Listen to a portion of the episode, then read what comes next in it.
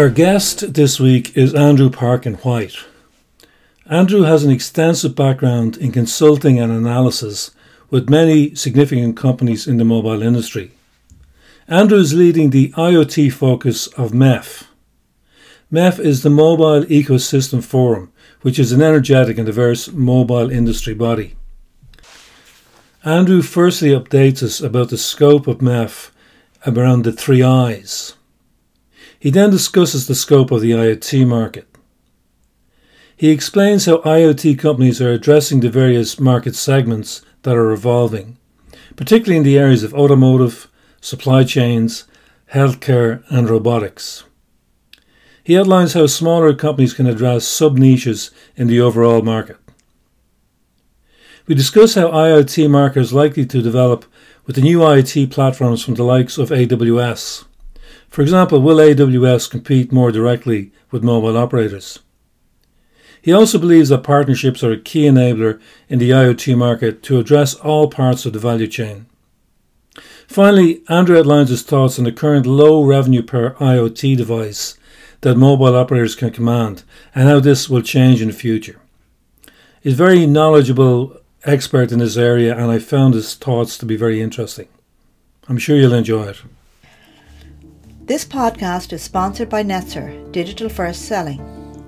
During these times of COVID and falling telco sales, Digital First Selling is the answer to new customer acquisition, increasing revenues, and cost reduction. If you are a telco, an MVNO, or an eSIM provider, we have the ideal digital first selling as a service solution for you. The Netzer Digital First Selling solution enables you to sell and onboard remotely. It will integrate with your BSS and OSS systems and with Salesforce, and we meet all regulatory requirements. Contact pat.flynn at netzer.com so that we can understand your issues and provide you with the best solution.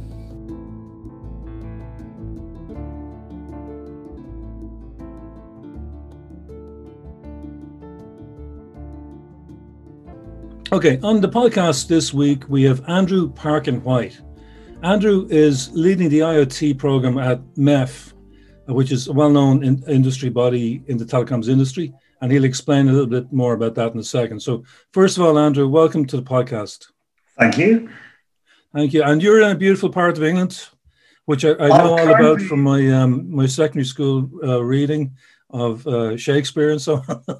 yeah, I, I, live in Stratford upon Avon, which is a very picturesque part of central England. Um, I escaped the big smoke of London five years ago for a more tranquil life. And uh, yeah, was, my, my biggest regret is I'm not into Shakespeare. So it, the angle of actually living here. Well, that's, uh, I think maybe you're ahead of the curve there with COVID. I think everyone's living a tranquil life at home now, Andrew. So anyway, so you you have a quite an extensive background in telecoms and mobile, and let's say you're you're a cons- you consulted for a number of years and probably still are. Yeah, that's right. I've been in the telecoms industry since I graduated many years ago. And my main roles have been in telecom strategy, in consulting, and as an analyst. And I, have worked for companies like BT. I worked for a startup company um, back in the early 90s, which is now known as Orange. I think people might have heard. uh, in terms of consulting, I've worked for KPMG, I've worked for Ovum, which is now Informa. And uh, I've worked on the analyst side for Analysys Mason and ABI Research. I've been with MEF for, uh, for about 18 months now, and uh, I, I, run their, their IoT program there. Okay, so maybe for some of the audience who mightn't be aware, maybe you could say what MEF is. Yeah, I mean, MEF, the, the acronym stands for the Mobile Ecosystem Forum. We're a not for profit trade organization set up to benefit our members. We've been in existence for about 20 years now. And our strategy is to deliver on the three I's of insight, so providing insight, insight to our members, um, impact, uh, so we, we do kind of lobbying papers, codes of conduct, best practice, and um, interaction. So we have events and we encourage our members to interact with each other. We hold regular working groups. We, we deliver predominantly through a series of programs, through reports, etc. You can check us out on the MEF website. We always have plenty of webinars going on. We are probably best known for our work in, in messaging. So we, uh, by uh, of our 100 members, quite a large proportion of those are from the messaging side of things. Uh, but we're active in other areas. We're, we're building up currently on the personal data and digital identity side of things, um, on mobile payments and IoT, which is, is my area of interest, which has been going for about 18 months now. And we're, we're building that up quite gradually. Okay, that's quite a wide range. And you encourage interaction between vendors and mobile operators and virtual mobile operators and, and all the varieties of telecoms companies that are. Yeah, yeah. I mean, our members come from a wide range of backgrounds. We, we, we do have some very large um, telecoms operators, mobile network operators among our membership. And we also have some very small organizations, some startup organizations. And yeah, it's, it's a case of putting information out there, learning from each other, and you know, supporting the the growth of the industry. And what we say, strapline is accelerating your market development. So, mm. uh, you know, that's in a nutshell what what we try to do. And you know, we're always happy to talk to people who want to learn more about MEF. Yeah, I, the the MEF forums that I have attended, I was always struck by the variety of people there from across different parts of the uh, telecom and mobile industry, and also the sort of the relaxed and open atmosphere that there was there. People were quite open to be approached, and they'd have something to say. So, I'd, I'd recommend to anyone who's listening who's interested to to look it up and consider being a member. So it's it's quite a, I think, an energetic industry body. Yeah, I think we do punch above our weight really in, in the industry, and you know we come up with some some quite hard hitting pieces that the the industry as a whole listens to. We have quite a few events that people can uh, can attend. Um, admittedly, we're, we're now on virtual events rather than face. but we've got quite an ambitious plan for next year in terms of the events that we'll be running across a range of topics. Um, uh, the, uh, of which um, you know, things like digital transformation, security, and IoT, to name but a few, are coming up in the next next few months. And so, watch out for our regular stream of webinars, and we do post our recordings on our website and on YouTube. Okay, brilliant. And so, let's get on to IoT. So, it, this is going to save the world. I understand. Um, I've been somebody told me that. I don't know if you think that's true, Andrew. IoT, the the next big thing. Well, I think um, I don't know about the next big thing. It's becoming a big thing in its own right already. I mean, it, it started off from machine to machine type applications quite a, a number of years ago, and IoT is really a move on from M to M, but adding the kind of data and analytics behind it so we can learn about what these things in the network are doing. And you know, if forecasts are, are to be believed, you know, the, the GSMA is quoting 25 billion connected devices globally by 2025. The market pre COVID was growing at, depending on which analysts you believe, 10 to uh, 15% a year. And it's certainly drawing in a lot of attraction, a lot of noise. And know, the, the, applications out there are really quite interesting. Um, we're seeing some you know, very large applications coming into the fore in terms of automotive. You know, your, your, car is now mm-hmm. a gateway and is communicating not only what your car is up to, but where it is and accessing your infotainment system. And we can see some quite simplistic applications coming from things like street lights being more sensible and turning themselves on and off and power savings. We see applications in power grids uh, going forward. And no, it, it's really kind of the, the sky's the limit. Um, this year ha- has been a bit of a setback, um, but growth hasn't gone away. The, the trajectory is, is still in the, the right sort of direction. And also, I think what, what we're seeing this year is healthcare has come to the fore, and uh, we're seeing a lot of interesting healthcare applications. Um, remote patient monitoring is becoming a, a, a big market uh, because people can't attend doctors and hospitals in person. So we can do those remotely and uh, you know, can monitor patients in their own home if they're having. Mm-hmm. yeah, yeah. Obviously, the newer phones have brought in health sensors and so on. So that's becoming quite common. Let, let me give you my impression on about IoT as regards mobile. Well, I think the mobile operators have a unique value in that they do wide area or metropolitan or even co- countrywide coverage or even international coverage, which is something unique for uh, IoT devices that are obviously moving, such as cars. But also, uh, in generally speaking, I think it's still true that quality of service in terms of data coverage is superior on mobile networks because it's a big focus compared to standard Wi-Fi, for the sake of argument. What's would that be? Would they be fair comments, Andrew? What Do you think? Very fair comments, I would say. Um, I think with IoT, it's it's really that there are multiple technologies out there, and those technologies have different applications. So, like you you mentioned Wi-Fi, and certainly Wi-Fi is suitable but it depends on the characteristics of the, the device, the sensor, and the traffic it's carrying.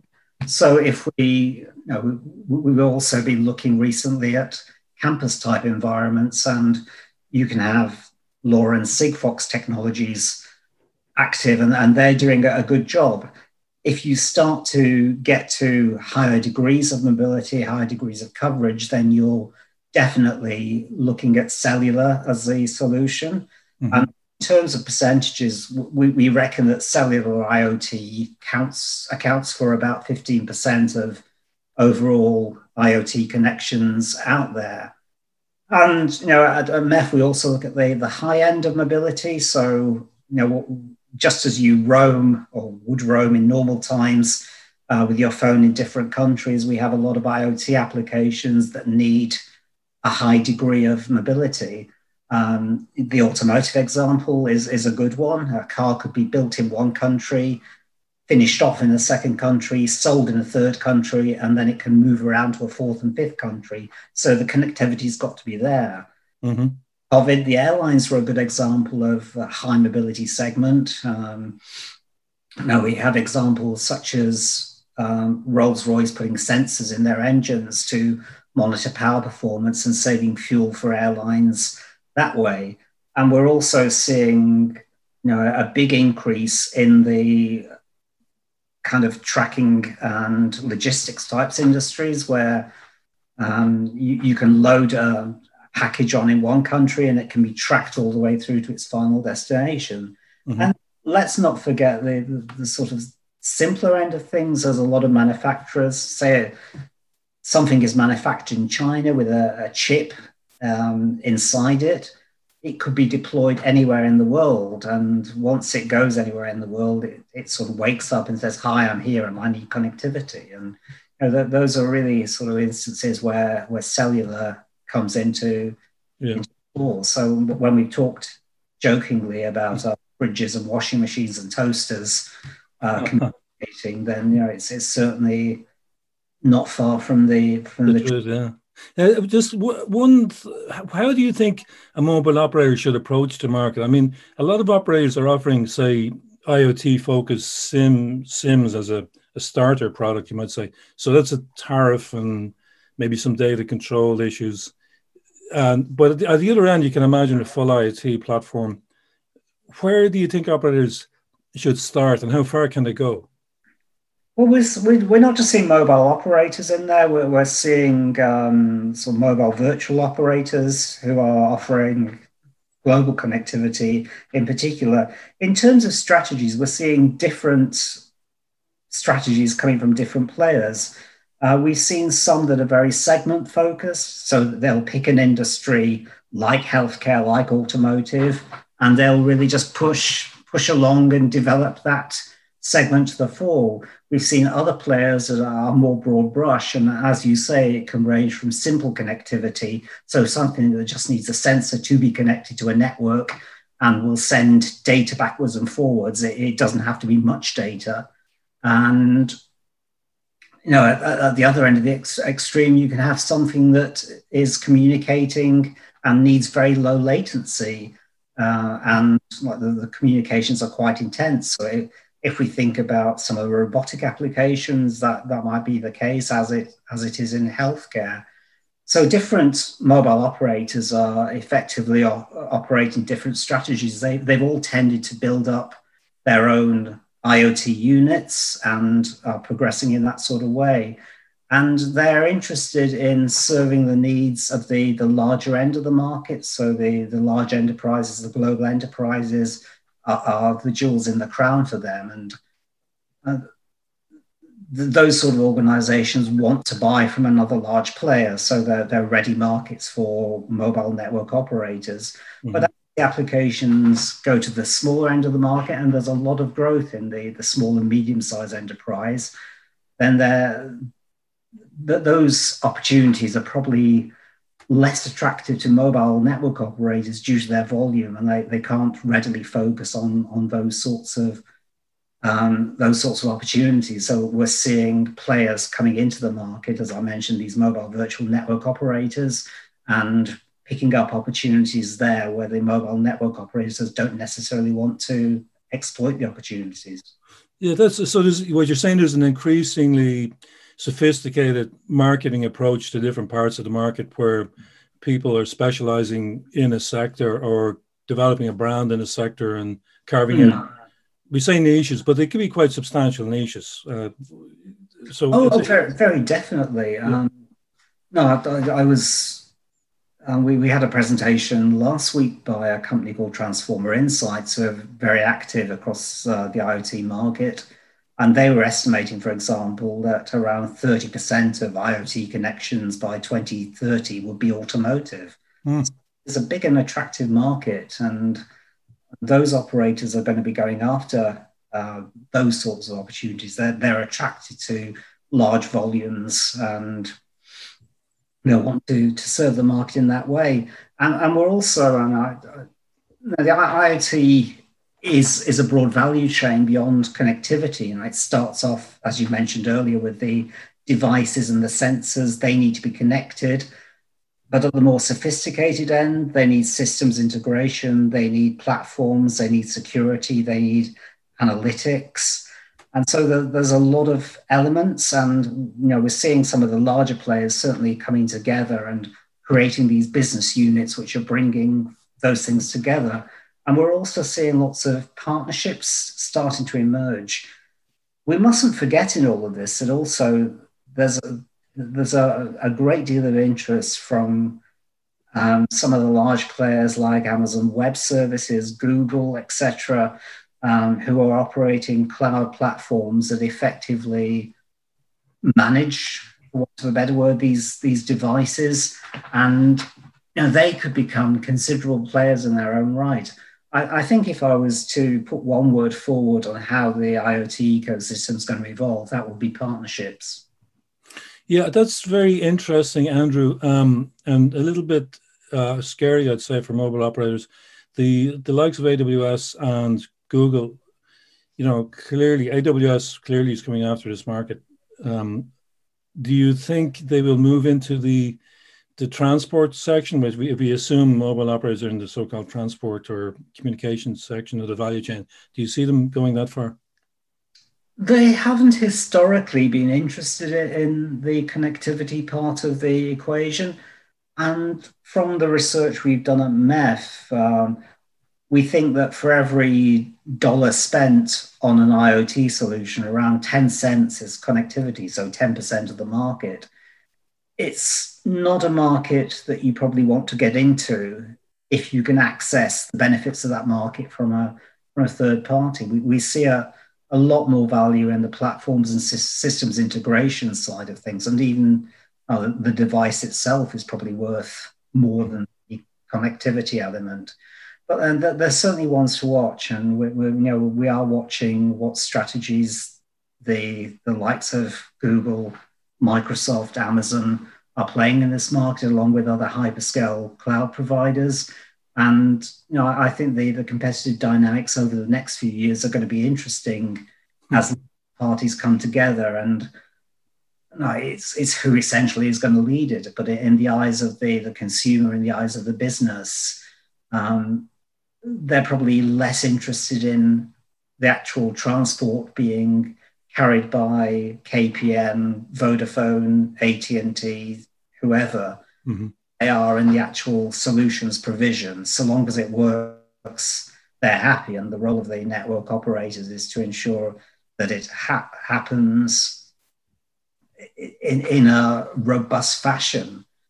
I think the, the other dynamic we've seen recently, which I, am suspecting is starting to peter out, and I'm talking just about connectivity here, is um, the, the, emergence of very low price points. So we, we've seen sort of one euro a month for your for your connectivity, and that's we, we don't see that as a kind of viable long-term strategy and it's got a lot to do with the nature of iot traffic. It's very bursty uh, for uh, the bulk of applications and it, also requires lots of signaling so the economics of one euro per device per month is is not a, a long-term pricing strategy what a lot of players are moving to is a, more of a form of a managed service with traffic aggregated across their base of IoT devices and sensors. Okay. Okay, well, that, that's really interesting, Andrew. You, you you've surveyed the industry and its its uh, development and projected into the future. I found that really interesting. Uh, thanks for coming to the podcast and sharing your knowledge. And um, how would people contact you if, if they want to follow up? You can visit our website, www.mobileecosystemforum.com. Quite a lot to type there. or you can get in touch with me individually. I'm Andrew at mobileecosystemforum.com. Uh, always happy to have discussions with people and, and tell them more about how we see the, the market evolving and uh, how MEF can hopefully help an organization. Oh, brilliant. No, thanks very much. And uh, it's a tradition on this uh, podcast for the guest to nominate a song they'd like to play out on. I know I might have surprised you a little bit at the beginning with this question, so I don't know if we have a chance to come up with something. Yeah, um, I'm, I'm a bit of a film buff, really, and I, I do like songs that go along with films. And one of my favorite films was Titanic, or is Titanic.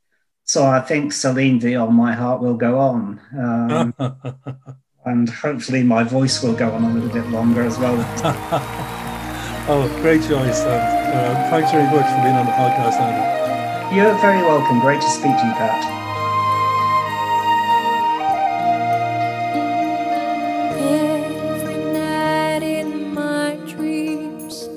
心。